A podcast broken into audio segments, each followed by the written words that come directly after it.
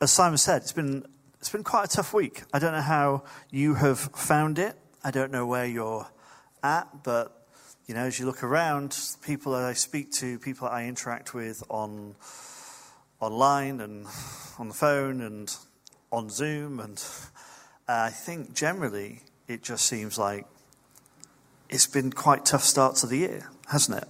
Um, I think, however lovely Christmas might have been, I think it was probably a little strange for some of us. And then we've come into 2021, maybe kind of thinking, oh, good, good, thank goodness that 2020 is over.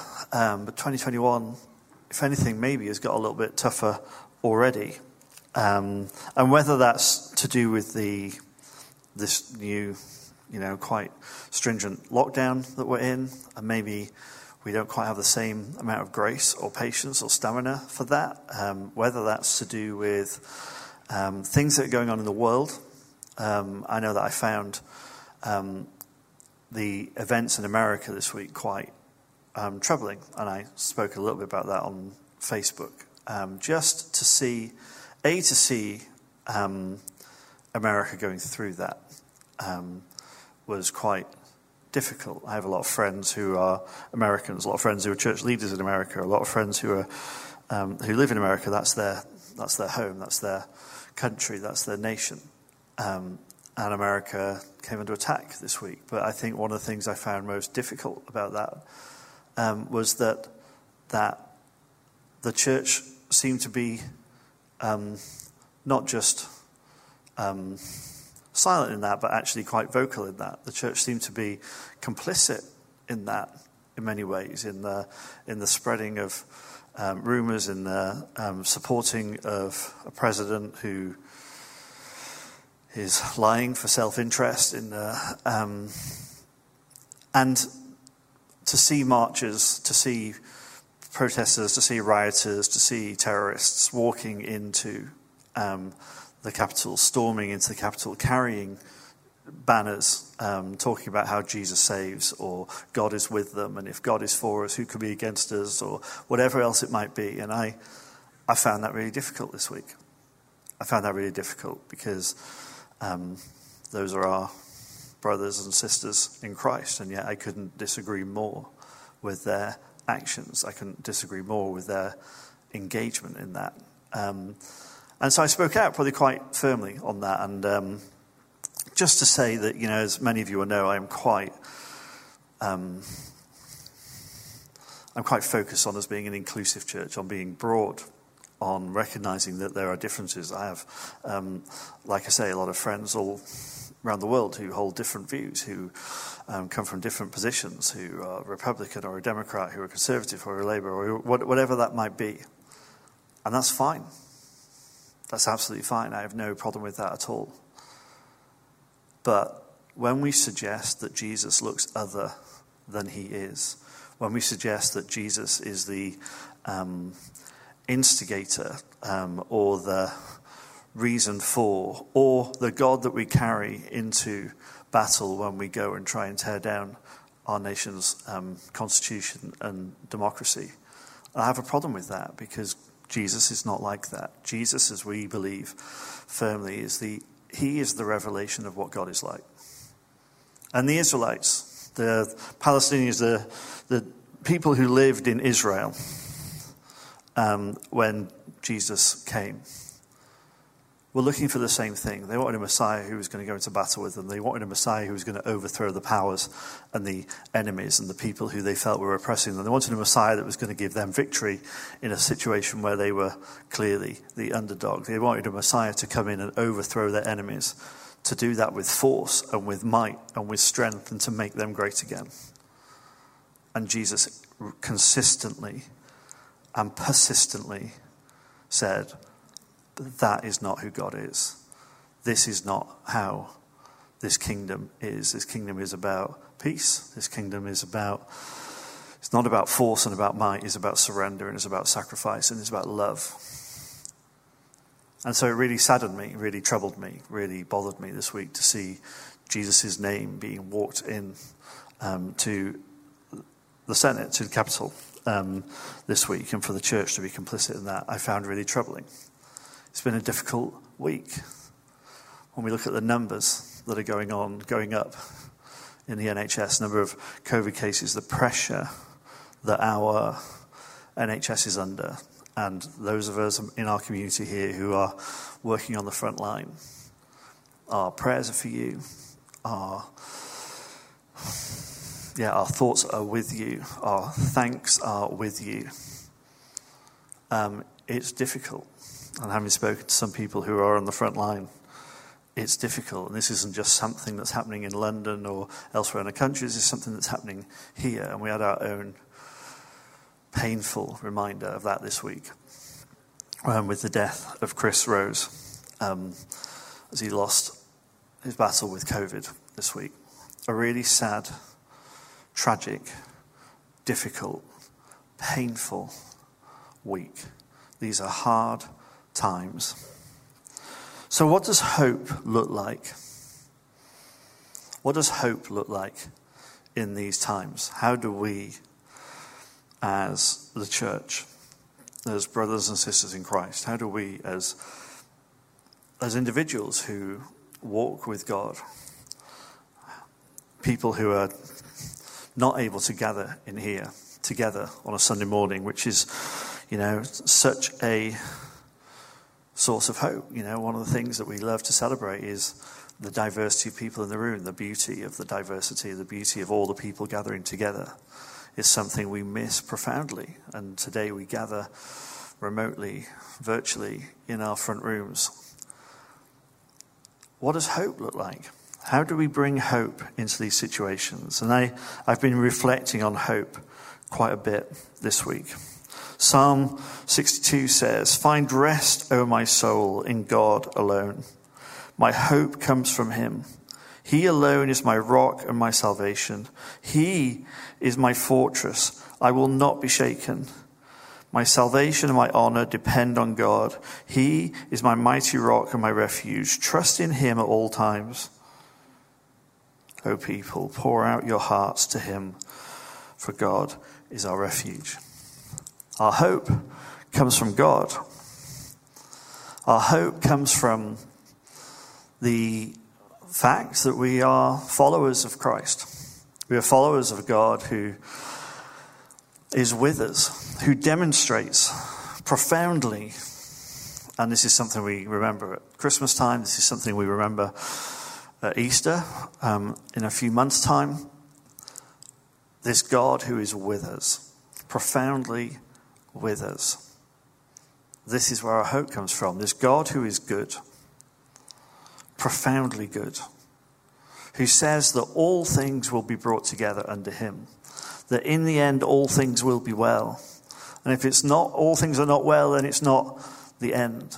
This is where our hope comes from. It says in Romans 8, verse 28, that God works all things for good for those who love him. And that maybe is a verse for us to contemplate on at this time. We believe in a God who works all things for good. Who, whatever the circumstances, we don't believe God is the, the instigator of these things. But we, we do believe that God is a God who works all things for good. But as we look at that verse, that can be a source of real hope for us, real strength. You know, as people who love God, God works all things for good um, for those who love Him. But there's another aspect to that verse that I love as well. If you look in the footnotes of your Bible, it will say probably at the bottom, little letter or number or whatever, and it'll, it'll just say at the bottom, alternative translation. God works together with those who love Him to bring good in all situations. That, that gives me even more hope. Because that suggests that we're not just people who can rely on God to work things out in the end and we're kind of just passengers in this life and God's got to work it all out. That suggests that we are invited to work with this God who is inerrantly good, this God who is beautifully perfect, this God who gives us hope that all things will be well and assures us and promises us and repeats to us again and again that He is a God of hope. He is a source of hope. He is a source of love, and all things will come together under Him. But it also says that we can partner with Him to bring good in all situations. It's a, it's a reading of the scripture that invites us to participate. That hope isn't just something that we can find, and it's important in these times when life is hard, in these times when it's difficult. I don't know how your week has been. I don't know how your 2021 has been thus far. I don't know how your last year has been, but I've not met anybody yet who says that it hasn't been hard, at least at points. But what we see here is this God saying, But I am the God who works all things for good, and I invite you to work with me to work all things for good. And this week, on those days when it was difficult, when it was hard, when hope felt a little fragile, one of the things that gave me great hope was to, to visit down here in, this, um, in the gateway and to see people receiving their vaccinations this week, to see volunteers standing out in the cold icy cold because they wanted to be part of it and they could direct traffic and they could help people park and they could help people to their cars and back. And the hope that was being displayed here. And our hope isn't solely in a vaccine, although a vaccine does give us great hope, but our hope is in God, who brings all things for good, who invites us to participate, who invites us to say, Look, create space for these things to happen. And this week and these coming weeks, we are able to create space for these things to happen. We are able to participate in these things. I found hope when I um, was chatting to Matt, who runs the Lord's Larder, and you see the people making the food parcels and getting food out to people who desperately need it at these times won't surprise you to know that December was comfortably the busiest month on record. And that's sad, and that's distressing, and that's troubling, that's worrying, that's concerning. But there's also beauty in it. That these people had a place to go to get food, that we were able to participate in providing that hope at a time of real difficulty, and we continue to be able to participate in that. The food bank um, is doing some incredible work throughout this pandemic, and there's opportunities for us to join in with that. You see, hard times and challenges and difficulties and the pressure that we are under, these these really difficult, troubling times. We're not the first people to encounter this, and it seems to me that God can use these things. They don't just, um, there's an invitation to participate, to bring relief, to make space for the vaccines, to do the food bank, to do the family's work, to do the stuff that we do. But there's also um, opportunities for us to do stuff where we are, in our neighborhoods, in our communities, in our families, and in our in all the contexts that we might operate, however limited those are, however virtual those are now. You see, in Acts, we see the story of the early church, figuring out how to be church, figuring out how to spread this gospel. And Jesus had said to the disciples, right towards the end of his ministry, he said, Now go, because you will be my disciples, and I want you to take this message um, across Jerusalem to Judea and to the ends of the earth. This, the idea of what Jesus did was that it would, it would travel across the world. And that's why we are able to be in the UK today talking about Jesus as our Savior, talking about Jesus as our God, talking about the Gospels as our source of hope and our source of truth and our source of love and our source of light and our source of life. But what's really interesting is, even though Jesus has said that, I want you to take this to Jerusalem and then to Judea and then to the ends of the world, the disciples actually never got out of Jerusalem. And we get to chapter 8, and this church, this gospel has been spinning around, and they've had some challenges.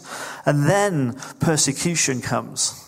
Then Saul starts going around rounding them up and killing them, and, and, the, and the political leaders and religious leaders go around rounding them up and killing them and persecuting them and oppressing them. And it says in Acts chapter 8, it says, So the church was scattered beyond Jerusalem into Judea and into the rest of the world, into Samaria. And the church was scattered. But the church was scattered as a consequence of hardship as a consequence of difficulty, as a, as a consequence of oppression, as a consequence of being hunted down, the church was scattered, not because they'd come up with this great plan, because well, then they kind of went on this three point plan and said, well, Jesus said it should be Jerusalem and then Judea and then the ends of the earth. And so we'll do Jerusalem and we'll get that done by April. And then by September, we'll get out to Judea. And by next year, we'll be out to the rest ends of the earth. Like, no, they didn't, they didn't have a plan. They just stayed in Jerusalem. They knew what Jesus had said, but they never got beyond Jerusalem until hardship came. And suddenly, this scattered church is dispersed. It's out there, it's out amongst Samaria and other parts of the world. And it strikes me as um, maybe there's a similar aspect to where we're at today. Not that we're being oppressed, the church is not being oppressed in any way, shape, or form. But we are in a situation where we're dispersed into our own homes and our own neighborhoods. We are in a situation where we're not just focusing our expressions of faith on the gathered, but we get to ex- focus our expressions of faith in our situations where we are, amongst our neighbors, in our streets, across Zoom, whoever we're meeting with, wherever we might be. And it strikes me that there's an opportunity for us to be people who bring hope. You see, we look for hope to the Lord. We have our hope in Him. But we also get to be people who carry hope for our community, for our society. We get to be people who carry hope into the world. We carry hope for those who don't know how to carry it for themselves or don't have the strength or the courage or whatever it might be, who are too downtrodden, who are too under too much pressure to be able to carry it for themselves.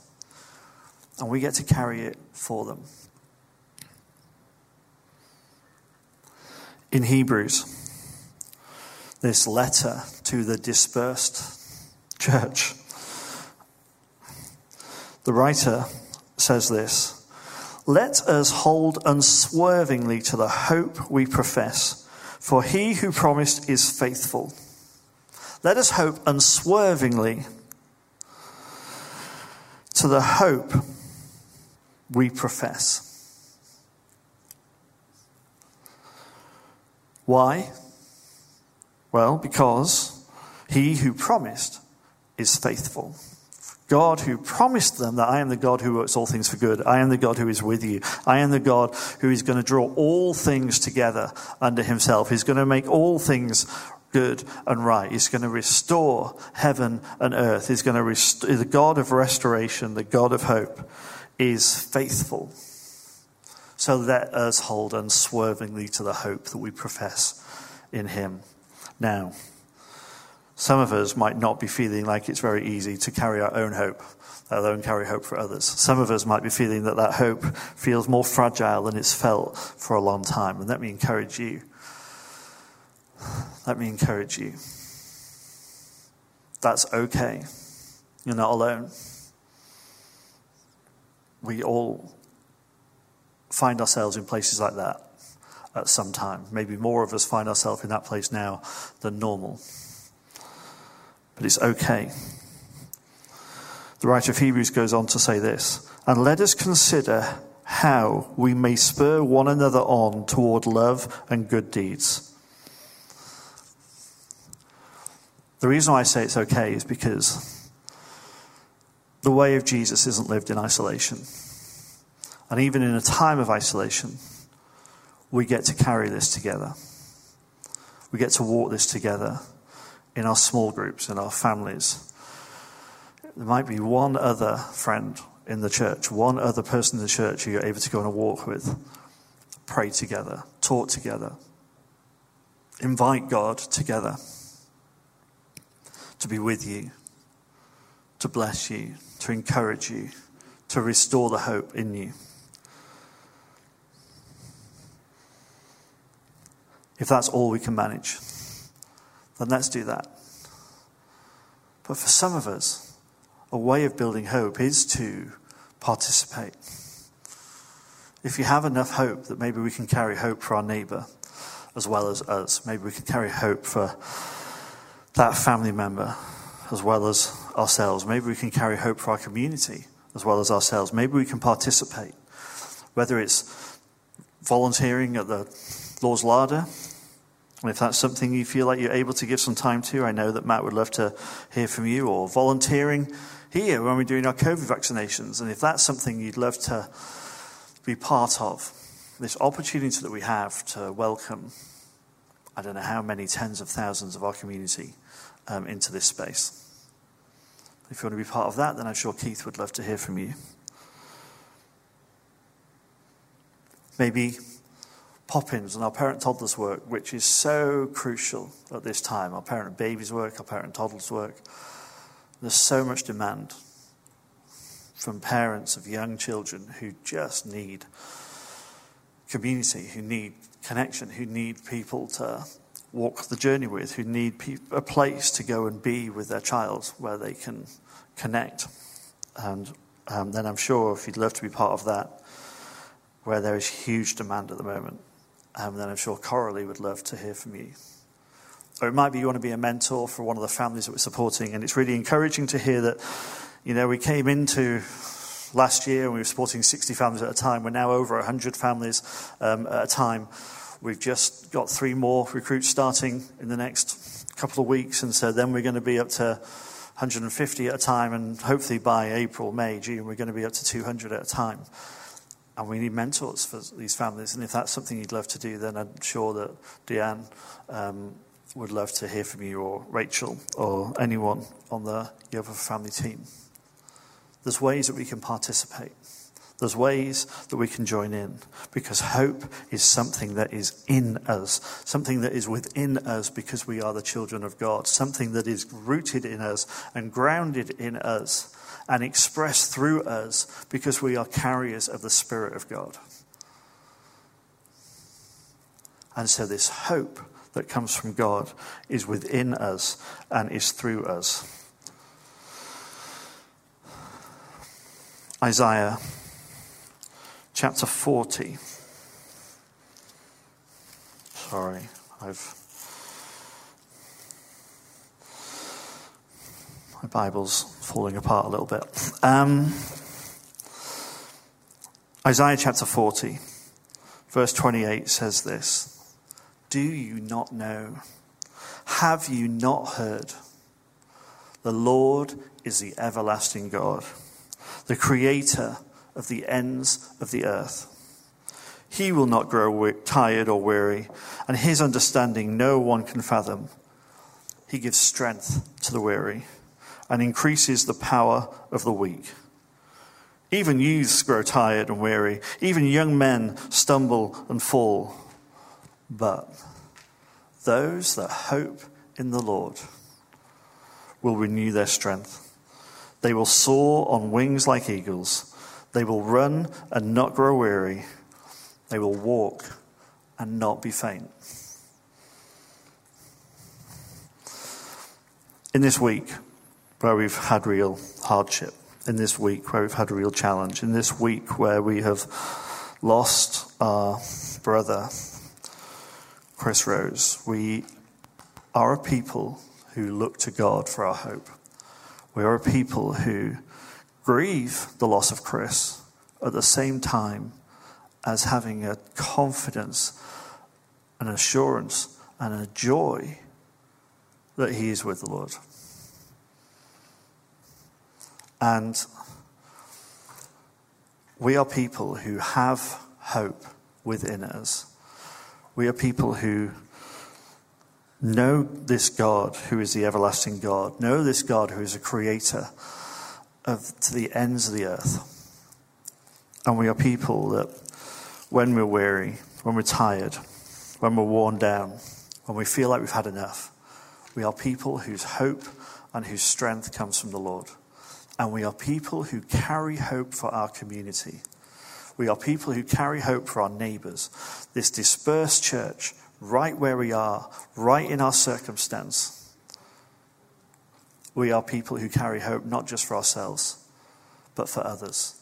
We are people who are able to join in and participate. We're able, people who are able to serve and love in our communities. We are people who walk this together, who carry each other, who spur one another on, who encourage each other in love and hope and good deeds. Because Jesus is our hope. Amen. Lord, we want to. We don't want to pretend that everything's fine and we don't have any hardship or frustrations or challenges or difficulties or pain or fear or whatever else it is. We don't want to pretend maybe that we're not at the end of our rope and we're not exhausted and we're not at the edge. But Lord, we do declare that you are good. And we do declare that you are faithful. And we do look to you for our hope. We do look to you for our comfort. We do look to you because you are the God who pulls us forward. You are the God who invites us to participate.